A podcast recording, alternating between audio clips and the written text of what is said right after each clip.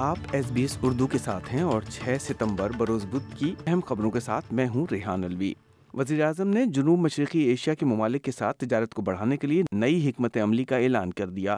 Indigenous voice کے حامیوں کا ریفرنڈم مہم کے دوران ذہنی صحت پر با نتیجہ بحث کا مطالبہ اور حکومت سے کھیلوں میں دماغی چوٹ کی روک تھام کے لیے قومی حکمت عملی کا مطالبہ۔ اور اب ان خبروں کی تفصیل۔ وزیر اعظم اینتھونی ایلبنیز نے جنوب مشرقی ایشیا کے ساتھ تجارت کو فروغ دینے کے لیے آسٹریلیا کی نئی حکمت عملی کے تحت تقریباً سو ملین ڈالر کی سرمایہ کاری کے پہلے دور کا اعلان کیا ہے۔ مسٹر ایلبنیز نے آج جکارت مسٹر ایلبنیز نے آج جکارتا میں ایزیان سربراہی اجلاس میں دو ہزار چالیس کے لیے آسٹریلیا کی جنوب مشرقی ایشیا کی اقتصادی حکمت عملی کا اعلان کیا۔ فرسٹ نیشنز کے ذہنی صحت کے حامیوں نے سماجی اور جذباتی اثرات کو کم کرنے کے لیے indigenous voice to parliament referendum کے دوران سنجیدہ بحث کا مطالبہ کیا ہے۔ آسٹریلین انڈیجینیس سائیکولوجیکل ایسوسی ایشن اور بلیک ڈاگ انسٹیٹیوٹ سمیت ذہنی صحت کی کئی تنظیموں کے گروپ نے سیاستدانوں سے قابل عمل حکمت عملی مرتب کرنے کا مطالبہ کیا ہے۔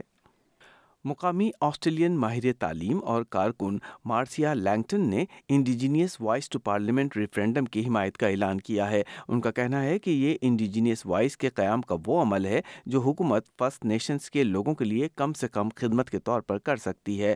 پروفیسر لینگٹن نے آج چھ ستمبر کو نیشنل پریس کلب میں ریفرینڈم پر بیان دیا، جو وائس ٹو پارلیمنٹ ریفرینڈم پر تند و تیز بحث کی تلخی ختم کرنے کی کوشش کا ایک حصہ ہے۔ اپوزیشن کے معاشی امور کے ترجمہ اینگس ٹیلر نے خزانچی جم چیلمرز کے تازہ ترین قومی اعداد و شمار کے مثبت جائزے کو مسترد کر دیا ہے اور دعویٰ کیا ہے کہ آسٹریلیا کساد بازاری کے دہانے پر ہے۔ آسٹریلیا کی معیشت نے جون کی سہمائی میں صفر اشاریہ چار فیصد کی سست اقتصادی ترقی دیکھی ہے، جس سے سالانہ ترقی کی شرح دو اشاریہ ایک فیصد تک پہنچ گئی ہے۔ مسٹر چیلمرز نے اس سست روی کو مہنگائی اور عالمی معیشت میں سست روی سے آنے والی لہروں کا سبب قرار دیتے ہوئے کہا کہ ان عوامل کے باوجود معیشت مستحکم ہے۔ نیو ساؤتھ ویلز کی حکومت پندرہ سالوں میں پہلی بار کوئلے کی رائلٹی میں اضافہ کر رہی ہے، جس سے دباؤ کا شکار ریاستی بجٹ میں ایک بلین ڈالر کے خرچے کا اضافہ ہوگا۔ خزانچی ڈینیل موکی نے اگلے سال جولائی سے رائلٹی میں دو اشاریہ چھ فیصد اضافے کا اعلان کیا۔ چار سالوں میں دو اشاریہ سات بلین ڈالر سے زیادہ اخراجات میں کمی ہوگی۔ حزب اختلاف کے رہنما پیٹر ڈٹن نے دعویٰ کیا ہے کہ اگر حکومت کو صنعتی تعلقات میں اصلاحات کی اجازت دی گئی تو کان کنی کی صنعت خطرے میں پڑ جائے گی۔